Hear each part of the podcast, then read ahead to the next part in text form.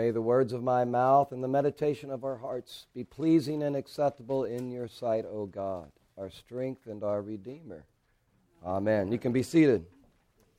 Thanks so much for being with us this evening and uh, making this part of your Christmas celebration. It's such a busy time of year, so take, thank you for taking the time out to be here and worship with us this evening. I did a little research on how Americans celebrate Christmas, what we look forward to during this time of year. Now, this is according to a, a Pew Research poll done in uh, 2013. The number one thing that people look forward to this time of year is spending time with family and friends. We can understand that. According to this poll, 69% of people said that's what they look forward to the most about Christmas. Uh, this one was kind of interesting to me because when I was younger, uh, one of our traditions was to go Christmas caroling. And uh, even our church did that a couple of years ago. We went to Dierberg's, we went to Schnucks, and we, we went out to the public square and, and sang Christmas carols. It was an interesting experience. But according to this uh, Pew Research poll, only 16 adults surveyed plan to do that as a way to celebrate Christmas. So I think that's something of a, of a dying tradition, unfortunately. Now, according to this poll, guess how many people what percentage of people look forward to going to church as part of their Christmas celebration? 50%? 25%? It was 11%. So um, I want to thank the 11% for their support tonight. If you're part of that 11%, thank you for being here. If you're part of the 89%, thanks for showing up. you know, whatever else you do to celebrate Christmas, we are here this evening to remember the real reason for Christmas that Christ was born. And I hope that you make this personal tonight because when the angel of the Lord talked to the shepherds, he made it personal when he announced the birth of Jesus. Didn't he? When he said, For unto you is born this day in the city of David a Savior who is Christ the Lord. Yes, Jesus was born for the nation of Israel. Yes, Jesus was born for all people. The angel says that this is good news of great joy for all people. Christianity is not an ethnic based religion, it is a global religion, it is a universal religion. It is for all people. The salvation that Jesus brings is for everybody. But the angel made it personal to these shepherds, these lowly, humble shepherds who were kind of at the bottom of the totem pole when it came to social class. And he said, Shepherds, to you, unto you is born this day in the city of David a Savior. And I want you to think about it as if Christ were addressing you this morning or this evening. I was born for you. I want you to think about it as if the angel of the Lord was speaking to you this evening. You can put your name there. For unto you, unto you, Bob, unto you, Sarah, Today, in the city of David, Christ was born, Savior and Lord. Well, in those three titles that the angel gives the shepherds, we discover the true meaning of Christmas. And this is the reason we celebrate the birth of this baby. He is Savior. He is Savior. What did He come to save us from? Well, the scripture is clear. He came to save us from our sin. And this is the greatest problem that we have. Sin is our greatest problem as human beings.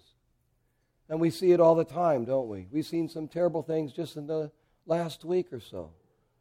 The Christmas bombing in Berlin, people celebrating Christmas, and 12 of them were dead, killed in that terrible, uh, tragic terrorist attack in Berlin. We read about South Sudan, possibly on the brink of a genocidal war. Here in the U.S., we read statistics about the rate of teenage suicide is beginning to increase, and the exponential increase in opioid addiction. And there are, of course, a lot of factors that contribute to these terrible things that are happening in our world today. But underneath them all is the problem of the human heart.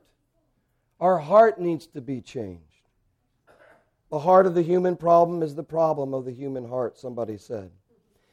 And sin, in essence, is turning from God, it's turning from a relationship with God in our heart. And whether it's those large scale issues that we see globally and in our community, or whether it's problems that we see in our own life, in our family, relationships ruptured, difficulties that can't be reconciled in family life. The problem, the core issue is sin. But the good news is that this babe born in Bethlehem is Savior. He came to save people from sin. His death on the cross was the sacrifice for, for sin, and it removes our guilt and shame so that we have a way of being forgiven by God. And He saves us from the power of sin by changing our hearts.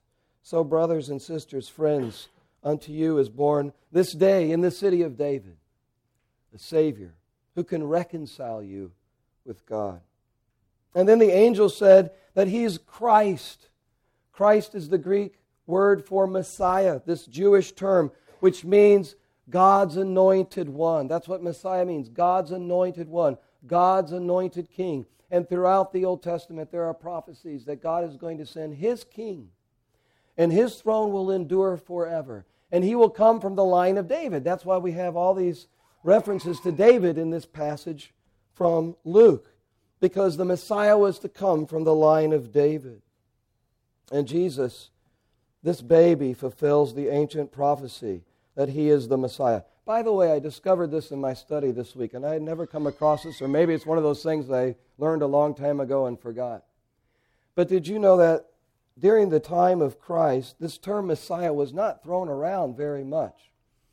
In fact, one New Testament scholar, very prominent scholar named Raymond Brown, says this that in all of Jewish literature before AD 130, there is no evidence that any living Jew was ever referred to as the Messiah except Jesus of Nazareth. This is not a term the Jews just used lightly. The disciples saw something in Jesus Christ. They heard his authoritative teaching, they saw his miracles, they witnessed him dying on the cross as an act of sacrificial love, and then they encountered him risen on the third day. And they were convinced that he was indeed the Messiah. He's Savior, he is Messiah. And then, perhaps most shocking of all, the angels tell these lowly shepherds, He is Christ the Lord. He is the Lord. He is God. He is our Emmanuel, God with us. And that's the incredible mystery and miracle of Christmas that this little babies that the shepherds go to see, this little baby that the shepherds go to see, let's just say, for the sake of imagination, a six pound, four ounce baby with olive skin and dark hair and dark eyes, this little baby lying in a feeding trough is God incarnate, God expressed in human form. The point I want to make, friends, is this. I know it's been a very hectic week. I, I've watched my, my wife bear the brunt of this, preparing for Christmas, and many ladies and moms and grandmas, and of course some, some dads and grandpas get involved too. As we go hunting for gifts, and you've got to get the house ready for the, the guests that are coming. Students are finishing up finals this week. They've studied a great deal. It's been a stressful week. But don't let this Christmas pass you by without hearing God say to you, Unto you this day is born a Savior, Christ the Lord. Make it personal. Make it personal. Somebody said if you don't have Christmas in your heart, you're not going to find it under a Christmas tree. All the accoutrements, all the activities surrounding it's great. But the essence of Christmas is this babe born in Bethlehem who offers salvation to us. And you're not going to find real joy, everlasting joy, the everlasting joy of Christmas except in Jesus Christ. The angels tell the shepherds who the baby is, and then the angel tells the shepherd where to find the baby. It's a particular baby, and there's a particular sign. This will be the sign for you. You will find a baby wrapped in swaddling clothes and lying in a manger. And I suppose the shepherds needed this sign because Jesus maybe wasn't the only newborn born in Bethlehem that night. But it was only this particular baby who was the Messiah, the Savior. And the point I want to make here is that, you know, in this culture, a lot of people are attracted to sort of a vague spirituality. And I can understand that there's some truth that God reveals himself in different ways and God can speak to us in different ways, and that's attractive. But God has chosen, listen, God has chosen to reveal his salvation. God has chosen to speak to us definitively in this particular baby. His love is expressed in personal and particular ways through the Christ child. And that's how real love is, isn't it? Real love is personal, and real love is particular. I mean, let me just give you kind of a goofy illustration of that. Imagine if I were to say to my wife, This year, honey, I'm not going to get you a Christmas gift. Now, I did get her a Christmas gift. But imagine I said, I'm not going to make it personally I'm not going to give it personally to you. Instead, I'm going to give it to women. I, I want to honor women in general. I want to honor the woman as a concept. And so there's a gift under the tree for woman. Well, that wouldn't go over so well, I can tell you that. It's ridiculous. Why is it when it comes to God, many people like the idea that God is impersonal? that he hasn't revealed himself in any particular way. That God is everywhere, that God is this energy or force or a higher being, and he hasn't expressed his love in a particular and personal way. But Christmas says no. God has come to us in this Christ child. That's what real love does. All love is local. And love is expressed particularly and personally. And this is what God's love looks like the Messiah, the King in a feeding trough. Jesus the carpenter, who touches the untouchable, who raises the dead.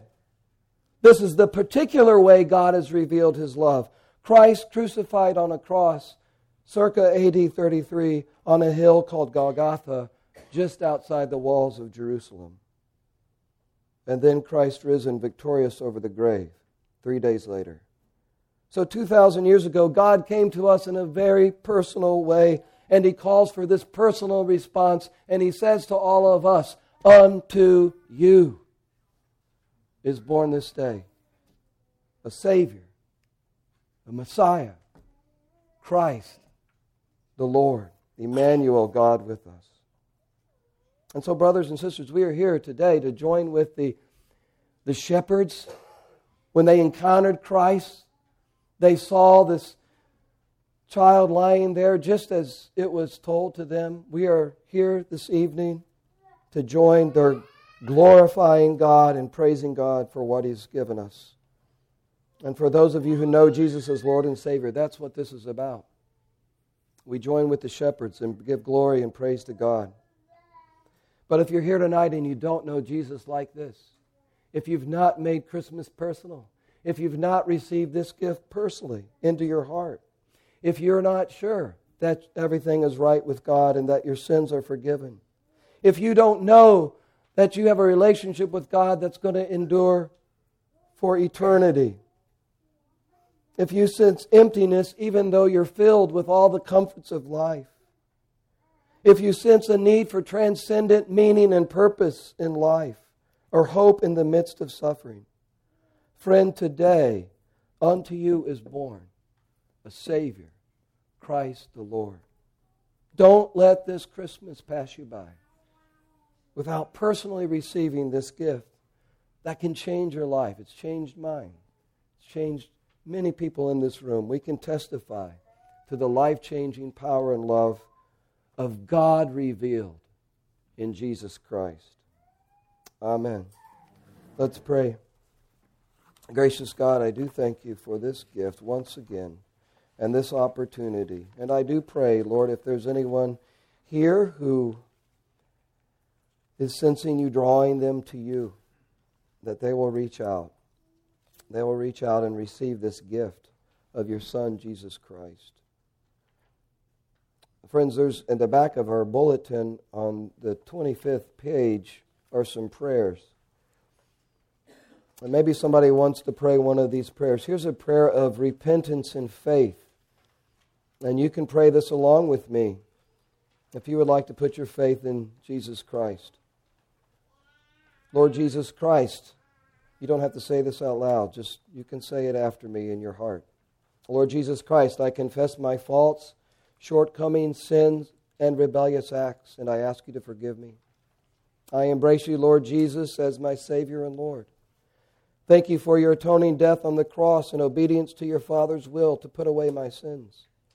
I enthrone you, Lord Jesus, to be in charge of every part of my life, and I ask you to indwell and empower me by your Holy Spirit that I may live as your faithful follower from now on. Amen. Here's a, another prayer for the inquirer somebody who's not yet ready to, to take this step of faith but this is getting us a response, a step closer to responding in full faith. This is a great prayer. Oh God, I'm beginning to believe in your reality. Help my unbelief. I long to understand all that it means to be loved, known, and forgiven by you, and to be made whole, and at peace with you, others, and myself and your creation. Help me to better understand Jesus Christ, who he is, and what he's done. Have mercy on me and open my eyes to all that you are, and draw me closer to you, I pray. Amen.